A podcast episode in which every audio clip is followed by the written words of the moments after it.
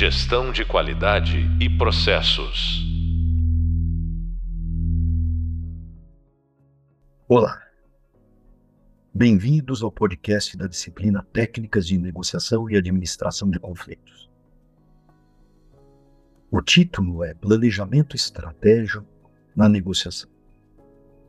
É a primeira parte do case. Sou o professor José Roberto Bassotti Baulin e no podcast de hoje iremos abranger várias técnicas para sanar conflitos e tornar a negociação valorosa para todos os envolvidos. No Hub Visual 2, foi destacado a importância do planejamento estratégico de vendas como técnica efetiva na proposição do valor. Essa questão da proposição de valor é bem interessante, porque nós já falamos, né, no material didático, no hub é, é, visual, enfim, sobre essa importância do planejamento estratégico. Aqui a gente vai trabalhar mais com casos, casos práticos. Vamos falar de alguns casos, inclusive é, um caso que é real, só que é adaptado, e um caso que é, é que, se, que se segue a bibliografia, né? Então são dois casos, um real adaptado e um caso que nós seguimos a bibliografia é, indicada. Então vamos lá. No Hub Visual 2 foi destacado a importância do planejamento estratégico e essa questão do valor. Toda boa negociação parte de que todos os envolvidos estejam satisfeitos com o resultado final. É, é, é muito importante isso, né? É muito importante essa visão uh, que há alguns anos, é, alguns autores né, de Harvard e, e, e, e autores gerais é, trabalharam com essa questão do que a gente, dessa terminologia em inglês, win-win, né?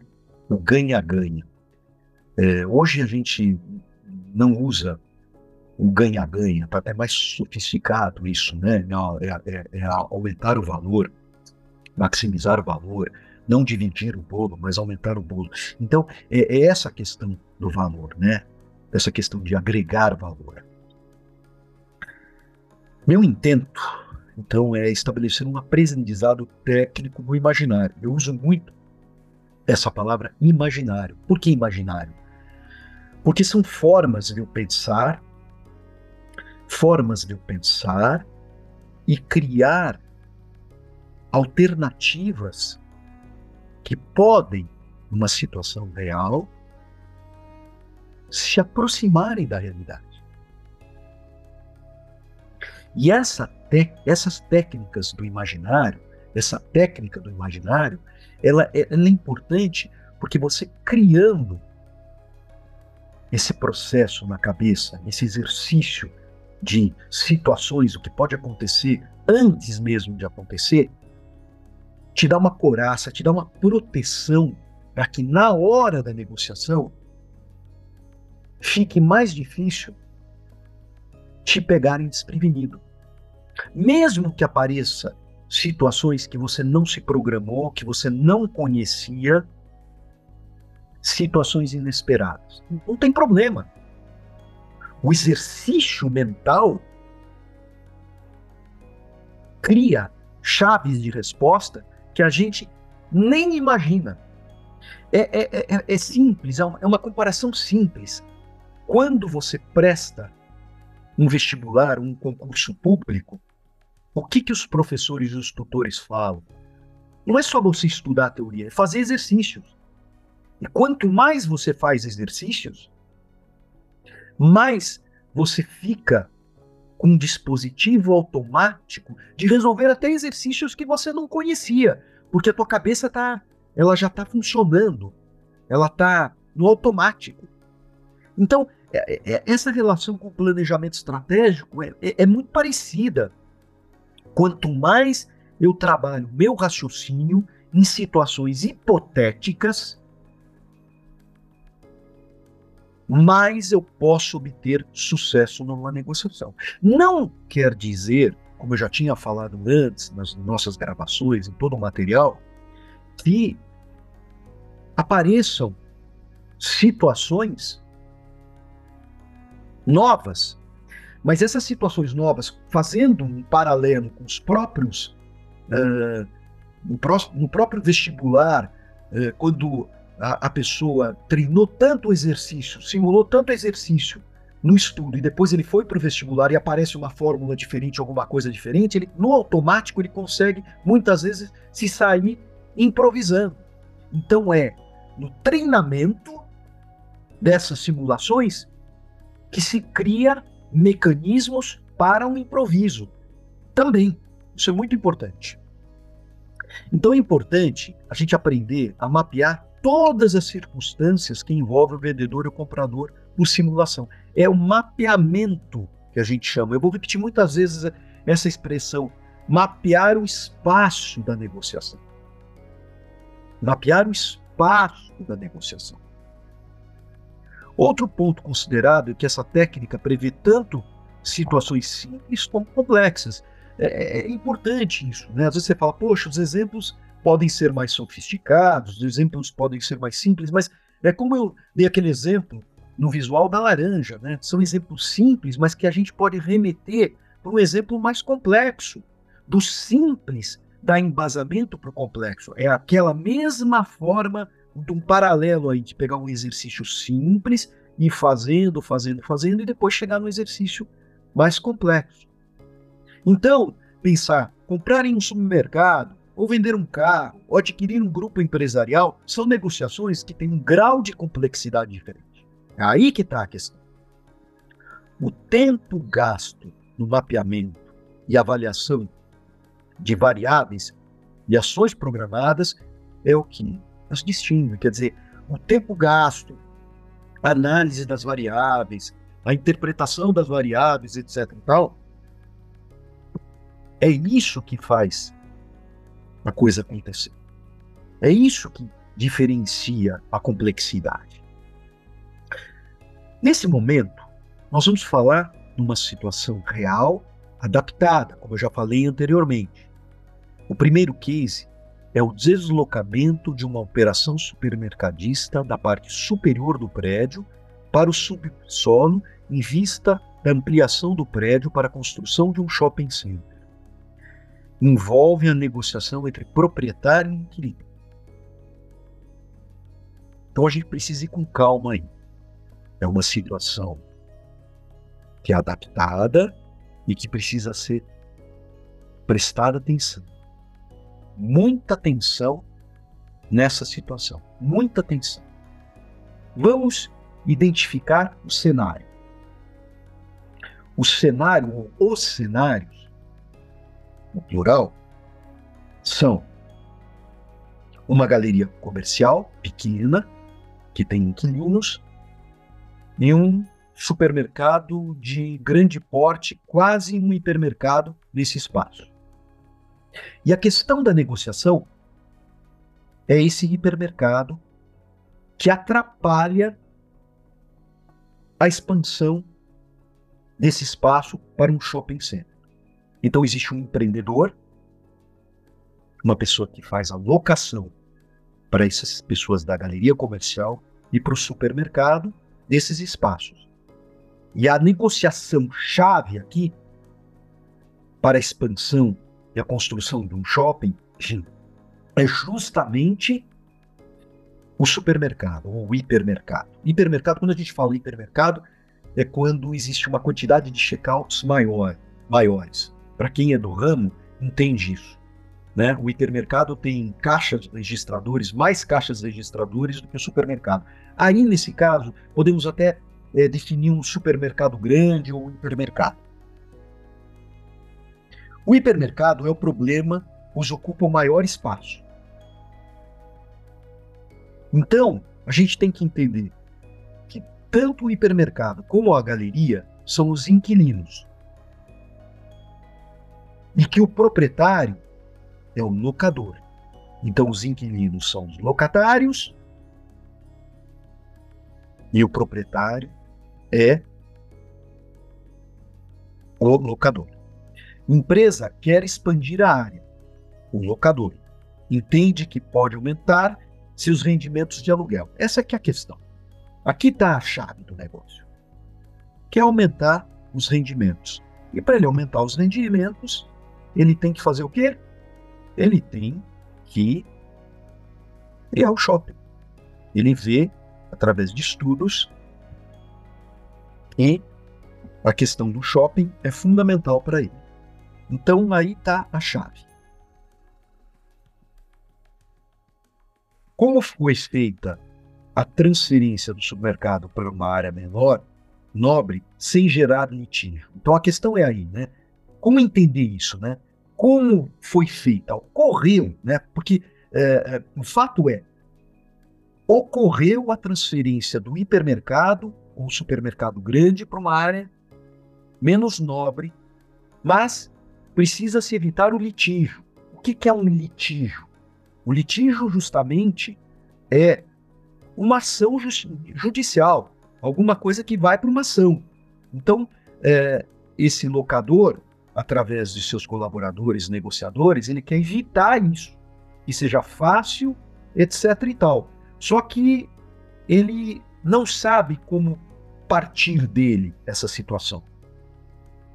E aí, por coincidência ou não, o locatário marca uma primeira reunião com o, com o locador. E aí começa a conversa. Os próprios colaboradores do hipermercado marcam a reunião para falar de problemas cotidianos no prédio e como o locador pode ajudar a resolver. Isso é muito comum numa locação. Pode ser que para as pessoas leigas que não conhecem as locações empresariais, locações de de shopping centers e locações de, de imóveis de grande valor de locação não saibam que muitas vezes o locador tem responsabilidade, ou mesmo por, por receber um valor muito alto, ele ajuda é, em fazer alguns reparos, algumas manutenções. Então a intenção dessa reunião aparentemente é isso. O locador aceita a reunião, pois é uma oportunidade para, para falar na ideia de um, de um empreendimento né, de um novo empreendimento no local e o deslocamento do grande supermercado, do hipermercado, para a área menos nobre. Essa área, quando a gente fala área menos nobre, que aparentemente parece que é uma área menos nobre, mas depois, no contexto e, e, e na narrativa, nós vamos perceber que ela não é uma área menos.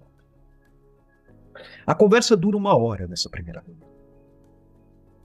O locador, ou seja, o executivo, do locador, representante do locador, vai para o escritório do locatário, que é a rede de supermercados e que é, é, está em questão esse hipermercado. E é importante saber os atores, né? São sete colaboradores que representam o hipermercado, sete colaboradores e dois colaboradores que representam o locador. Desses sete colaboradores, é, um representante é que começa a falar e que, na realidade, é um líder na, na argumentação e na conversa. Ele explica as necessidades de manutenção do prédio. Em contrapartida, um dos representantes do locador ouve e espera a oportunidade de falar do deslocamento do hipermercado para outra área. É óbvio que o representante do locador está aflito, né? Porque olha que missão difícil, né? Conversar com o locatário para transferi-lo para uma área diferente daquela que ele está acostumado e explicar que é uma expansão e que nessa expansão eles pensam em construir um shopping. É bem difícil essa situação.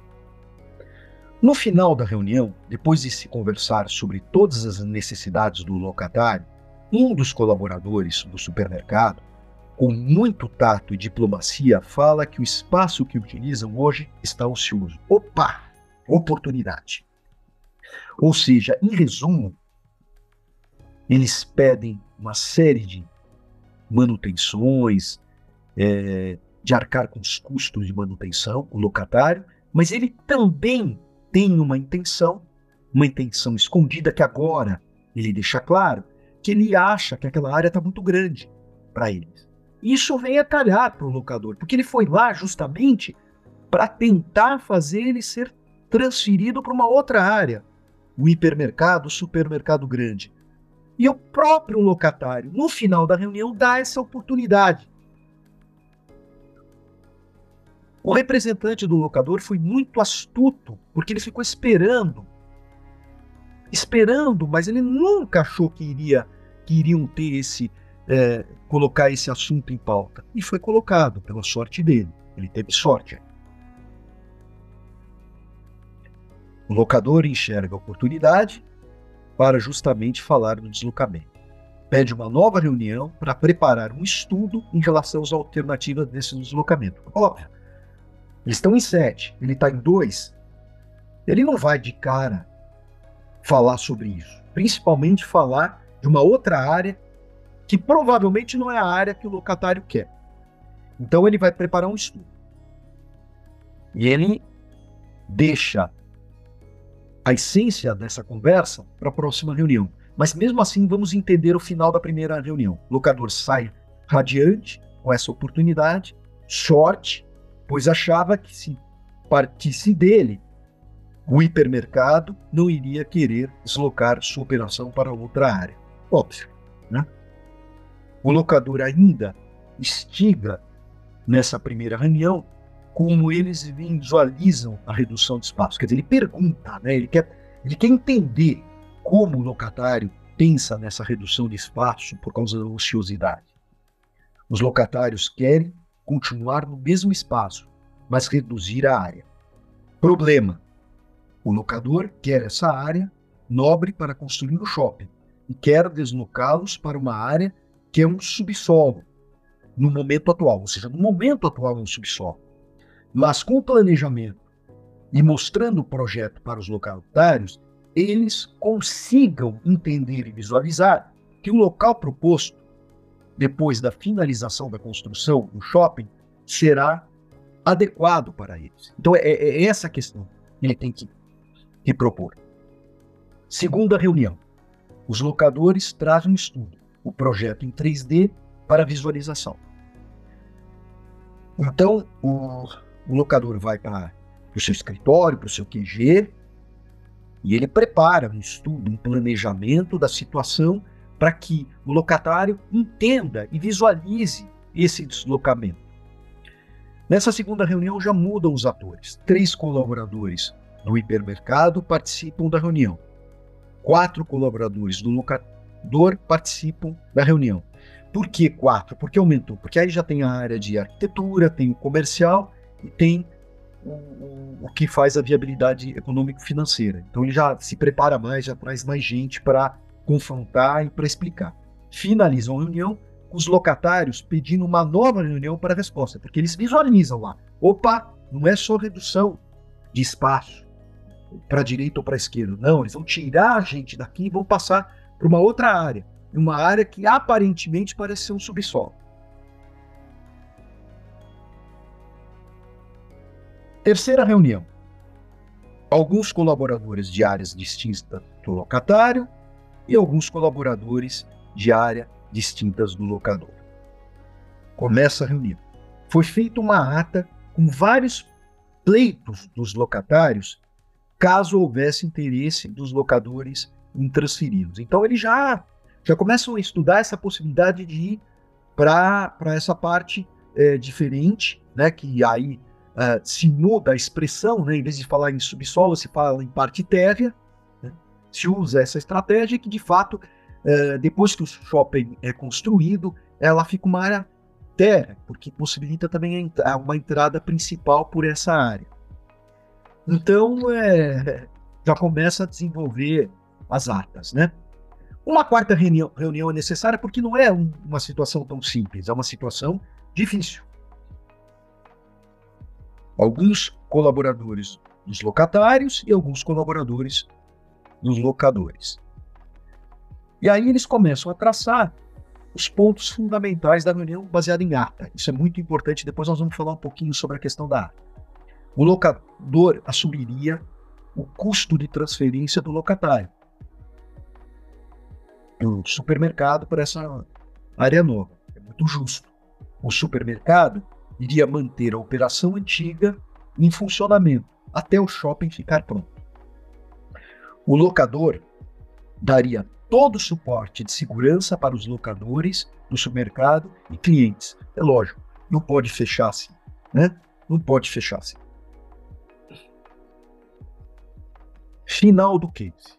Então vejam, algumas reuniões, muitos colaboradores de um lado e de um outro, é a pura negociação de algo que parece, num primeiro momento, impossível e que começa a ser possível pela paciência de ambas as partes e pelo jogo e pelo planejamento. Jogo e planejamento. É um jogo. É um jogo. Aquilo que eu, fa que eu falei anteriormente, né? Na, na parte teórica das aulas, né? É uma arena de negociação. É um tabuleiro de xadrez, de xadrez onde se movimentam as peças. Final do case. O supermercado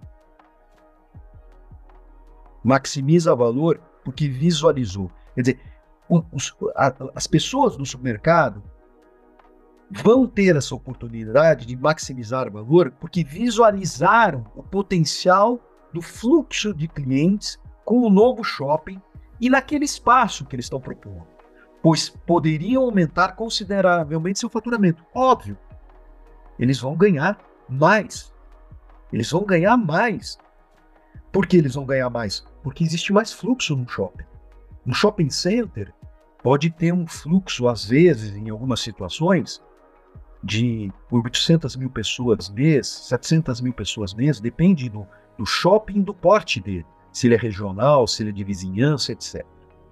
O locador, mesmo arcando com as despesas de deslocamento e adaptação diária do supermercado, fez previsões altamente otimistas. Quanto mais locações de lojas, mais faturamento. Então vejam, as duas situações passar o supermercado para uma área aparentemente menos nobre, que depois se visualizou que ia ser uma área nobre, não deixar dele funcionar mesmo com o andamento da construção do shopping, trabalhando com essa parte de segurança do trabalho, trabalhando com todo um procedimento lá que era possível fazer isso com o grupo de engenharia do locador. E o locador teria que investir, óbvio, porque ele partiu a ideia dele do investimento, do empreendimento novo, mas ao mesmo tempo ele sabia que quanto mais lojas ele teria naquela área, naquela área que estava sendo mal trabalhada, ele poderia é, usar essa expressão suar melhor o ativo, aproveitar mais o espaço, espaço de estacionamento, aumentar as lojinhas, enfim, tinha uma área muito grande e que estava sendo mal aproveitada. Então o faturamento dele seria muito melhor. E ao mesmo tempo, o próprio o próprio supermercado entendeu isso. Visualizou, opa, mais fluxo de gente, mais faturamento. Eu posso é, melhorar o meu patamar, melhorar a minha posição no ranking supermercadista com essa loja. Moral do case: todos souberam maximizar valor em suas operações, visualizando a oportunidade e barganhando seus interesses. Quer dizer, se visualizou a oportunidade e se barganhou os interesses. Para, para essa ocorrência, souberam mapear o espaço da negociação. Volto a insistir no espaço da negociação. Espaço da negociação espaço, mapear o espaço da negociação.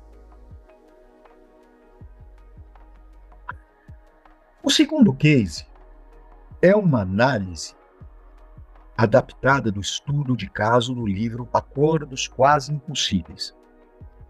Como superar impasses e resolver conflitos, sem usar dinheiro ou força, do Deepak Malhotra.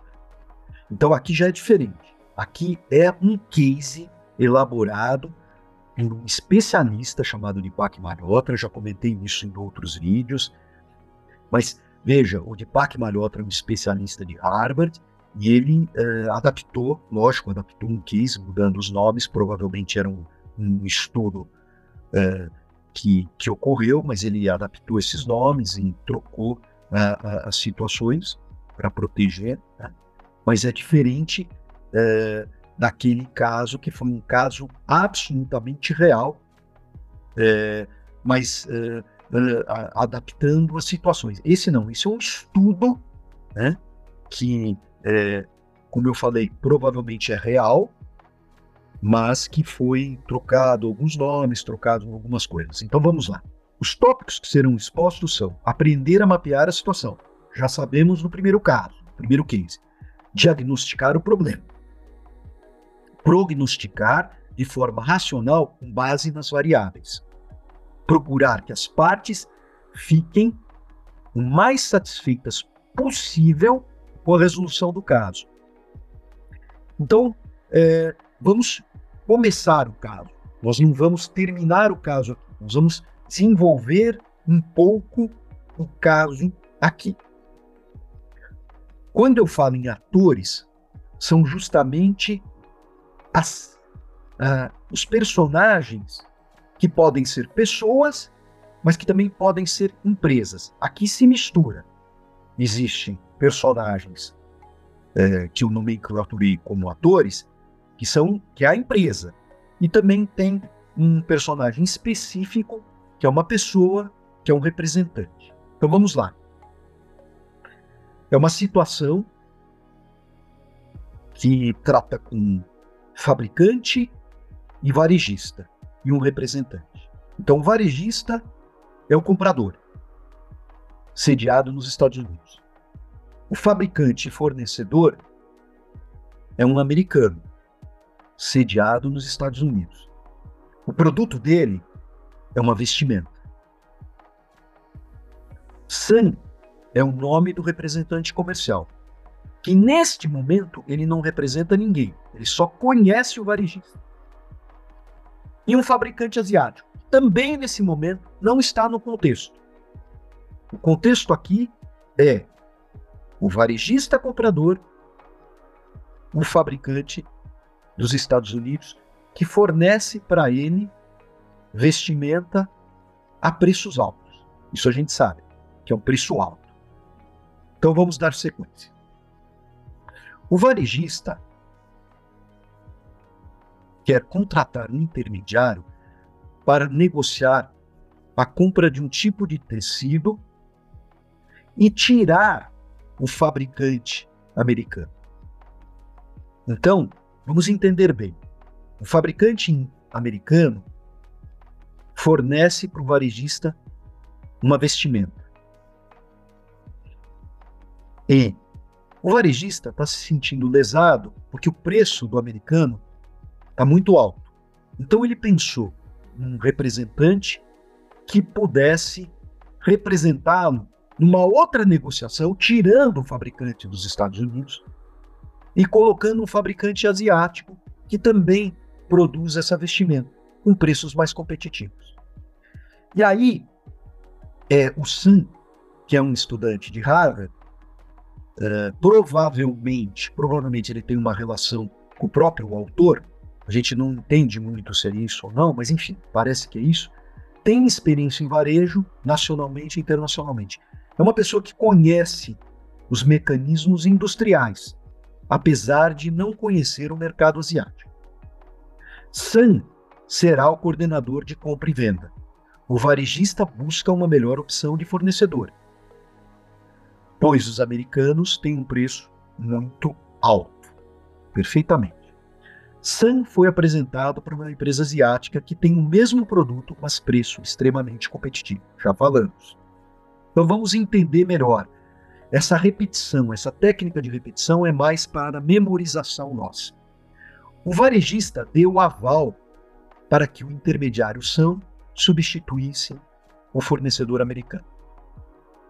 Qual é o problema? O problema é o seguinte: o Sam começou a fazer essa intermediação de compra e venda. Era só uma intermediação. Ele faz a intermediação, ele faz a ponte entre o varejista e a empresa asiática. E a empresa asiática fornece uh, a vestimenta. o Sam pode ganhar alguns milhões de dólares com essa operação.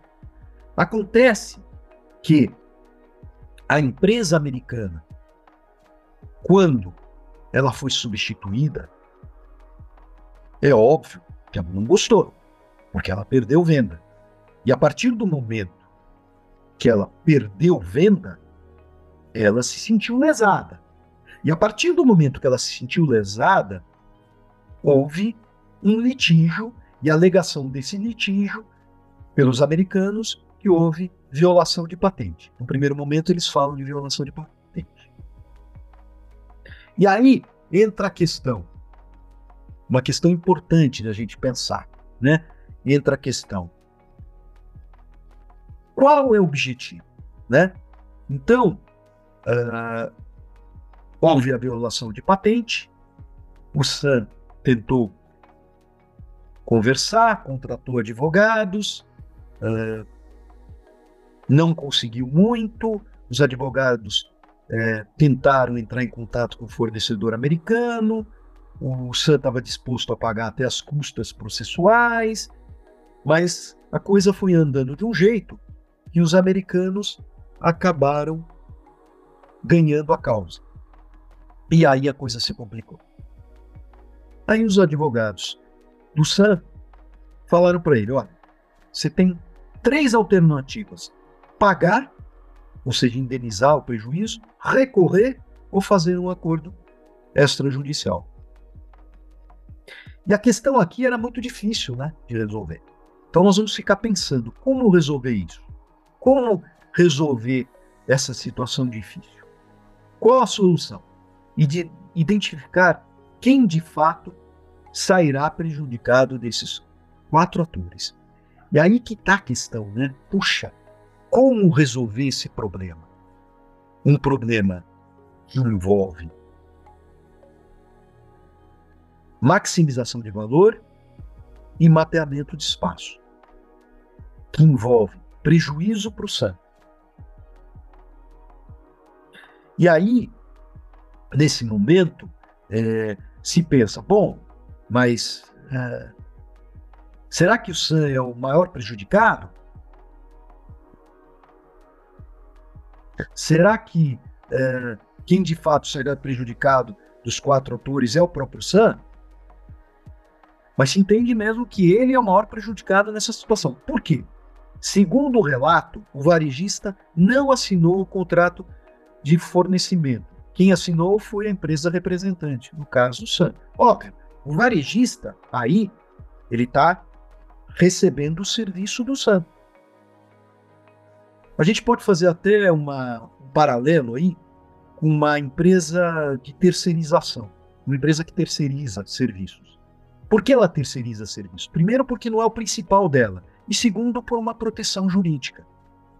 Se ela uh, terceiriza serviços de funcionários para fazer algumas coisas, se esses funcionários resolverem, é, por se sentirem prejudicados, acionar a empresa terceirizada, não vai atingir a empresa principal. Então, provavelmente nesse caso, é muito parecido, né? Quer dizer, é, o varejista ele recebe, mas quem tem o contrato de fornecimento é o SAN. Então, segundo o relato, o varejista não assinou o contrato do fornecedor. Então, quem assinou foi o SAN, portanto, o SAN está exposto. O fornecedor asiático, por estar em outro continente, uma pessoa que tem um pouco de noção de mercado internacional, etc., sabe que tem, né, normalmente, é, num outro país, num outro continente, regras comerciais diferentes. Ele não assinou nada. Quem assinou foi o SAN nessa intermediação. É mais difícil atingi-lo. Portanto, Sam, por ser o representante legal, sofreria sozinho e diretamente esse litígio. Ele sofreria sozinho. E aí envolve os valores, né? porque o caso foi a julgamento, como eu tinha falado antes, e Sam foi condenado a pagar 2 milhões. E a gente percebe, né, quando a gente lê o texto, esse texto ele, ele vai ser melhor explicado no novo podcast, mas é, é, inclusive é, tem as páginas, né?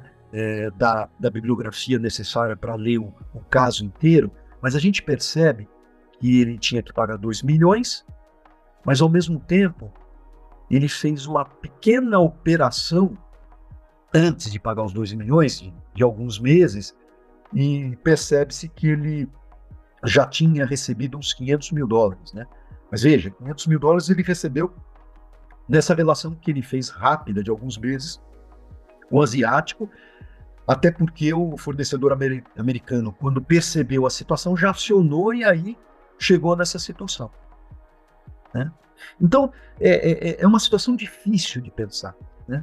É uma situação que, se você pensar assim, de uma forma bem objetiva, baseada nos advogados, baseado em todas essas informações, realmente ele não, não tem muito o que fazer. Ele perdeu e vai ter que pagar. Mas aí vem essa questão importante da maximização de valor que tem sido repetida, né? Ou seja, é uma visão da situação por uma outra ótica. Muitas vezes essa visão da situação é você sair do problema, como se você fosse de fora do problema e fazer uma avaliação do problema de cima dele. Isso é muito comum em autores de negociação, né? William Ury, o Deepak Melens e outros autores, né? Eles falam, né? O Patton, eles falam, né? Que é bom você olhar de cima, né? Como se você estivesse é, vendo o todo, e a partir do momento que você enxerga aquele todo, você faz esquemas, ou seja, mapeando espaços negociais para ver pontos fracos e fortes e tentar identificar uma, um, uma mudança, aproveitando alguns interesses subjacentes que eu chamo, né? Aquilo que eu falei do iceberg em alguns outros outros materiais. Né? O iceberg é assim, você vê só a ponta, você não vê a situação lá embaixo. Mas na situação lá embaixo, que é um problema, pode ter oportunidades. E se você faz bem feito esse mapeamento do espaço, se você trabalha mesmo pontos fortes e fracos da, da minha parte, pontos fortes e fracos da outra parte, como é que eu posso visualizar isso? Eu preciso ser parceiro de, de, dele, eu preciso tentar tirar essa situação dos advogados que não está legal e achar alguma condição que seja bom para os dois, você pode é, ter uma solução às vezes positiva. É óbvio que nem sempre a solução é positiva, mas veja, é importante entender que essas técnicas que nós passamos, com estudos de caso, com análises né, é, de posição e interesse que foram dadas, com essa análise daquelas siglas, né, o BATNA, né, o preço é, mínimo e o preço máximo de fuga, a zona de acordo, tudo isso são técnicas que ajudam a gente minimizar a situação e tentar sair do imbróglio. Né? Isso é muito importante a gente refletir. Não achar que planejamento de vendas não é necessário. Muitas vezes é, nós vamos pela emoção, nós vamos pela habilidade de argumentação, mas nós não preparamos bem a negociação. Não preparamos bem a negociação. Assista a resolução do Keynes no próximo podcast. Até mais.